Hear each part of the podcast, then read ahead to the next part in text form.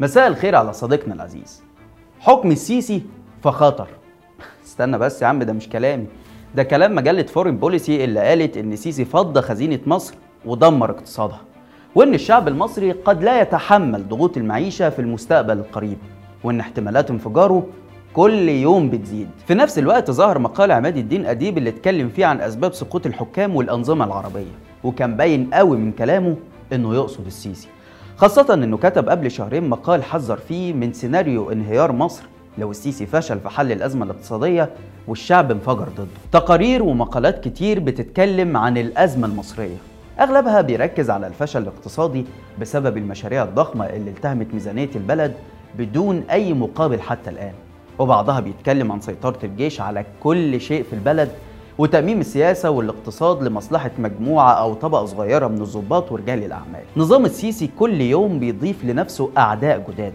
ناس كتير توقفوا عن تأييده بعد ما تكووا بنار التعويم وموجات الغلاء. ويبدو إننا في انتظار موجة تانية من نفس الإجراءات القاسية مع القرض الجديد اللي الحكومة بتسعى للحصول عليه من صندوق النقد الدولي. ناس تانية عانت من قانون وقف البناء واللي تسبب في ركود السوق العقاري غير إنه قطع عيش ناس كتير شغالة في سوق العقارات. في وقت الجيش احتكر فيه مشاريع البنية التحتية وبقى بيوزع المشاريع على الحاج سعيد والمقاولين بالحب. ناس تالتة تضررت من قانون التصالح اللي خلى أصحاب العقارات قدام حلين اتنين. يا إما بيته اللي دفع فيه دم قلبه يتهد قدام عينه أو يضطر يدفع للحكومة آلاف الجنيهات. ناس كتير شافت إن الهدف هو تقليب المصريين. يعني الحكومة كل ما تتزنق تحط إيدها في جيب المواطن. وده كان السبب الرئيسي في اندلاع أكبر موجة احتجاجات ضد السيسي من سنين طويلة. ناس رابعة بقى لقت نفسها بين يوم وليلة في الشارع. إزالات بيوت وتهجير قسري تخطى العشوائيات ووصلت لمدينة نصر والزمالك وعوامات النيل. وأخيرا في جزيرة الوراق اللي بيسكنها حوالي 100 ألف مصري. النظام عايز يرميهم في الشارع عشان يستفيد من أراضيهم لأن مكانها مميز والأشقاء في الإمارات هيدفعوا فيها كويس قوي في وسط كل ده بقى دول الخليج بقت تقول للسيسي مفيش حاجة ببلاش عايز قروض ومساعدات يبقى تدينا قصادها أصول استراتيجية. الإمارات عايزة موانئ ومباني السعودية عايزة شركات وبنوك قطر عايزة مشاريع غاز. أما بقى الجيش صانع الرؤساء والحاكم الفعلي فكل اللي يهمه في الليلة دي كلها مصالحه الاقتصادية. واللي ناس كتير بتشوف إن السيسي بدأ يهددها لما طلب طرح عدد من شركات الجيش في البورصة. ده غير إن صندوق النقد طالب بشكل واضح وصريح جدا تخارج الجيش من الاقتصاد وإن شركاته توكل إدارتها للمدنيين. هل السيسي أيامه بقت معدودة في السلطة ولا لسه مطول؟ ويا ترى لو مش مطول فإيه هي سيناريوهات رحيله؟ ده اللي هنحاول نعرفه معاكم في حلقة النهارده. أنا عبد الرحمن عمر وده برنامج إيه الحكاية؟ أهلا بيكم. ستيفن كوك الزميل في مجلس العلاقات الخارجية الأمريكي دعا حلفاء السيسي في الخليج والغرب إنهم يتوقفوا عن دعمه المجاني لأنه ببساطة بيهدر أموال مصر في مشاريعه الوهمية اللي مش بتحقق أي تنمية يمكن الاعتماد عليها. وبيقول لهم إن طول ما هو بياخد منكم فلوس ببلاش فأزمة مصر الحقيقيه مش هتتحل. وضرب مثل بالعاصمة الجديدة اللي كان الأولى إنفاق فلوسها على القاهرة أو لتطوير قطاعات مهمة مثلا زي التعليم أو الصحة والصناعة. أو حتى تطوير الخدمات اللي بتقدمها الحكومة للمواطن. والراجل قال تعبير بليغ شوية كده وهو إنه فكرة بناء عاصمة جديدة في مصر كان المفروض تكون تحت بند من الأفضل امتلاكها مش تحت بند علينا إفلاس البنك لامتلاكها. كوك قال إن الأيام الحالية للسيسي بتشبه الأيام الأخيرة لمبارك بس الراجل ساب الباب مفتوح لكل الاحتمالات وحط الكورة في ملعب الشعب اللي تساءل إلى أي مدة يتحمل الظروف المعيشية في الفترة اللي جاية؟ طيب. هل الراجل ستيفن كوك ده شايل من مصر شوية مثلا؟ أو عنده موقف شخصي من السيسي يعني؟ الحقيقة إن كلامه ده هتلاقيه اتكرر من مؤسسات وخبراء تانيين جوه مصر وبره مصر. وكلنا متابعين مثلا مفاوضات صندوق النقد الدولي مع الحكومة واللي دخلت في شهور لحد دلوقتي. وطلع مؤخرا رئيس الوزراء يعترف بإن شروط الصندوق قاسية شوية. لكن اللافت للانتباه بقى هو إن الحكومة ما عندهاش مشكلة كبيرة في الشروط اللي بتأثر على المواطن زي رفع الدعم وحتى تعويم الجنيه. الاختلاف بس على إن إن إحنا نعومه لغاية فين؟ لأن لو تلاحظ الكام شهر اللي فاتوا دول هتلاقي الحكومة بتعوم الجنيه بشكل تدريجي شوية. يعني الدولار اللي كان ب 15 أو 16 جنيه النهارده عدى ال 19 ومع التجار بره أو البنوك عدى ال 21 كمان. فالحكومة ما عندهاش مشكلة مع التعويم التدريجي ده لكن طبعا الصندوق عايز يعوم مرة واحدة وإلى الأبد. ومش مهم بقى الدولار يوصل ل 30 ولا 40 جنيه مش مهم. يمكن مشكلة الحكومة مع التعويم إن الديون المتراكمة علينا دي هتتضاعف بشكل جنوني جدا لأن ببساطة بنسددها بالدولار. طيب تعالى بقى نشوف الحكومة معترضة على إيه من شروط الصندوق. هتلاقي القصة بتدور حوالين شركات الجيش. الصندوق اللي هو أحد علامات الرأسمالية بيقول لك أنا مش معقول أفضل أديك قروض وأنت تضايق على المستثمرين. وتسمح للجيش إنه يسيطر على الاقتصاد ويا ريته حتى قادر يعمل تنمية. اعتراض السيسي طبعا جاي نتيجة خوفه من غضب الجنرالات بتوع الجيش لأنه عارف إن الجيش هو الطرف الوحيد اللي قادر يطيح بيه واللي شرحه بالتفصيل الباحث في معهد كارنيجي ماجد مندور لما قال إن السيسي واقع في معضلة ملخصها إنه لو عايز يعمل إصلاح اقتصادي بحق وحقيقي فهيكون مضطر إنه يهدد مصالح الجيش الاقتصادية. بس لأنه بيستمد شرعيته من مساندة الجيش والأجهزة السيادية ليه فعلى الأغلب مش هيقدر يعمل ده وبالتالي هيقوده للفشل عاجلا أو اجلا. ممكن حد يقول لك أنت إزاي بتتكلم عن الفشل أو حتى على رحيل السيسي والراجل لسه من يومين بيفتتح فندق ضخم في العالمين الجديدة. ودي واحدة من المدن اللي الراجل أنشأها من الصفر. ليه مش شايفين الإنجازات دي؟ وتفتكر بلد بتعمل إنجازات زي دي؟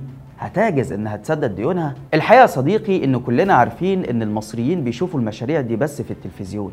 وإن الشريحة اللي مستفيدة منها لا تمثل نسبة كبيرة من الشعب اللي للأسف تلته بيعيش تحت خط الفقر بحسب الإحصائيات الرسمية. وبالتالي على أقل تقدير إنه لو اعتبرنا مثلا إن دي إنجازات فأغلبية الشعب مش حاسين بالإنجازات دي ولا مستفيدين منها. وبالتالي ده مش هيقلل من احتمالية غضبهم من السلطة أو ثورتهم عليها. يعني هل تتخيل إن المواطن اللي أنت بتخرجه من بيته في جزيرة الوراق وقوات الأمن بتاعتك بتتعامل معاه بطريقة تشبه معاملة جيش محتل لسكان أصليين؟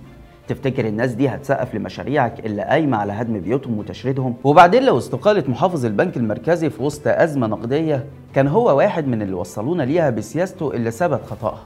لو استقالته مش دليل فشل يبقى إيه هو دليل الفشل اللي أنت مستنيه؟ طارق بيه عامر اللي لما عوم الجنيه وخسر الشعب نص مدخراته قال للناس ما تقلقوش الدولار هيوصل 4 جنيه.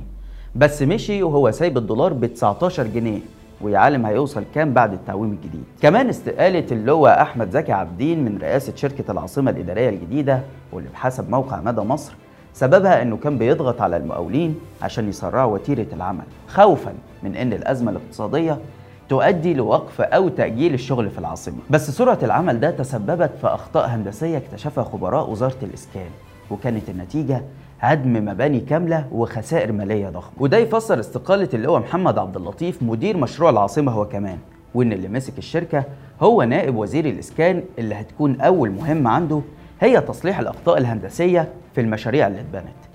كمان خلونا نفتكر وعود السادة اللواءات اللي ما تفهمش إيه مؤهلاتهم عشان يمسكوا مشروع مدني زي العاصمة الجديدة. في الأول قالوا ثلاث مراحل. بعدين قالوا إن 2020 عام الحسم قبل ما يأجلوه ل 2021 بسبب كورونا ثم 2022 وبعدين طلع أحمد زكي عابدين قال إن مشروع العاصمة بالكامل مش هينتهي قبل 20 سنة. السيسي بيحكم مصر من غير ظهير شعبي وده شكل مختلف جدا عن مبارك اللي كان عنده الحزب الوطني. واللي كان دوره إنه ياخد الصدمات مكانه يعني بدل ما الناس تهاجم مبارك أو تشتمه لا. عندهم الحزب الوطني والحكومة ورجال الأعمال يتخانقوا معاهم زي ما هم عايزين. وكلنا فاكرين التعبير المشهور بتاع الرئيس كويس بس اللي حواليه هم اللي وحشين. السيسي بقى بيفتقد الميزة دي ومنه للناس على طول. وده اللي تسبب في تآكل شعبيته خلال السنين اللي فاتت. الناس ما بتحملش نتيجة الفشل الاقتصادي ولا التعويم ولا غلاء الأسعار على الحكومة لا. على السيسي على طول. أهالي الوراق بيهتفوا ضد السيسي مباشرة. الناس اللي بيوتها اتهدمت واتنقلوا قسرا لأماكن تانية عارفين إن السيسي هو السبب اللي اتضرروا من قانون التصالح مشكلتهم مع السيسي نفسه. الناس لما قدرت تكسر حاجز الخوف في 2019 ونزلت الشارع كان هتافها الوحيد إرحل يا سيسي. وشفناهم بيقطعوا صور أو بيحرقوها في أماكن كتير جدا. ده ما حصلش مع مبارك غير في الثورة أو يمكن قبلها بوقت قصير.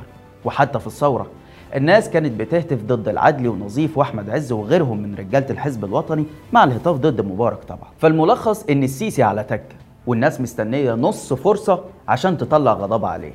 بس كلنا عارفين إن اللي منع ده هو القبضة الأمنية ورفع تكلفة النزول للشارع على الناس. طيب إيه اللي ممكن يغير المعادلة دي؟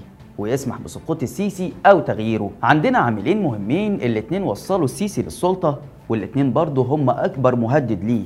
وهم اللي ممكن يطيحوا بيه من السلطة في أي وقت دول الخليج والجيش مقال عماد أديب ناس كتير بتتعامل معاه باعتباره رسالة من السعودية للسيسي قد يكون هدفها الضغط عليه عشان يسرع رتم بيع الشركات والبنوك للصندوق السيادي السعودي. الأسبوع اللي فات مثلا طلع كلام عن بيع حصة في مدينة الإنتاج الإعلامي للسعودية قبل ما يطلع نفي رسمي. نفس الكلام اتكرر مع مصنع ألمونيوم نجا حمادي واحد من أكبر مصانع الألمونيوم في الشرق الأوسط. ما تفهمش بقى هل حد في مصر عايز يزعل السعودية؟ وبعدين برضو البعض ربط بين الكلام ده وبين غياب محمد بن سلمان عن القمة الخماسية اللي كانت في مصر واللي تحول اسمها من قمة خماسية للقاء أخوي. ومحدش عارف هي ناقشت إيه وإيه النتائج اللي خرجت بيها. حد قال إن الهدف منها التمهيد لعودة سوريا لجامعة الدول العربية على أساس إن ده يتم في القمة العربية في الجزائر. وده طبعا عكس توجه السعودية وقطر كمان والاتنين ما حضروش القمة الخماسية. وحتى بعد ما اتكتب إن قطر هتحضر اتشال اسمها واتحط مكانها البحرين. فموضوع العلاقات بين السيسي ودول الخليج ده شائك جدا وفي أخذ ورد كده طول الوقت. ويمكن نفتكر لما السعودية قطعت البترول عن مصر في 2017 بسبب التأخير في تسليم تيران وصنافير وما رجعتوش غير لما السيسي اتكلم وقال للمعترضين أرجو ما نتكلمش في الموضوع ده تاني. وتعهد بتسليم الجزيرتين للسعودية. ونفس الكلام ينطبق على الإمارات اللي مثلا سمحت لجمال مبارك إنه ينزل فيديو يدافع فيه عن أبوه من هناك. وده ناس كتير اعتبرته فعل سياسي ممكن يهدد السيسي في المستقبل. بس الإمارات بتتعامل مع جمال أو قبله أحمد شفيق باعتباره ورقة سياسية ممكن تحتاج تستخدمها في وقت ما. الجيش بقى. وده خليناه للآخر لأنه رمانة الميزان. والحاكم الفعلي لمصر من سنة 52 هو اللي مشى مبارك وهو اللي مشى مرسي وهو اللي ممكن يمشي السيسي. ده كلام السفيرة الأمريكية السابقة في مصر آن باترسون علاقة السيسي بالجيش برضه فيها شد وجذب. ما تنساش إن السيسي أطاح بشريكه في الانقلاب صدقي صبحي وبعدها غير كل أعضاء المجلس العسكري بشكل تدريجي. ده غير إنه مثلا شال محمود حجازي وبعدين رجعه وشال أسامة عسكر وبعدين رجعه برضه ده سلوك حد خايف وعنده توجس من الانقلاب عليه. كمان فاكرين لما سامي عنان اترشح ضده في الانتخابات؟ الراجل قبض عليه فورا وبين يوم وليلة تحول الراجل اللي كان رئيس أركان الجيش المصري لخاين وعميل وإخوان. بس طبعا انقلاب الجيش على السيسي مش هيحصل غير في ظروف معينة. يعني مثلا إنه يحصل ثورة شعبية ما يكونش في طريقة لاحتوائها غير بإزاحة السيسي.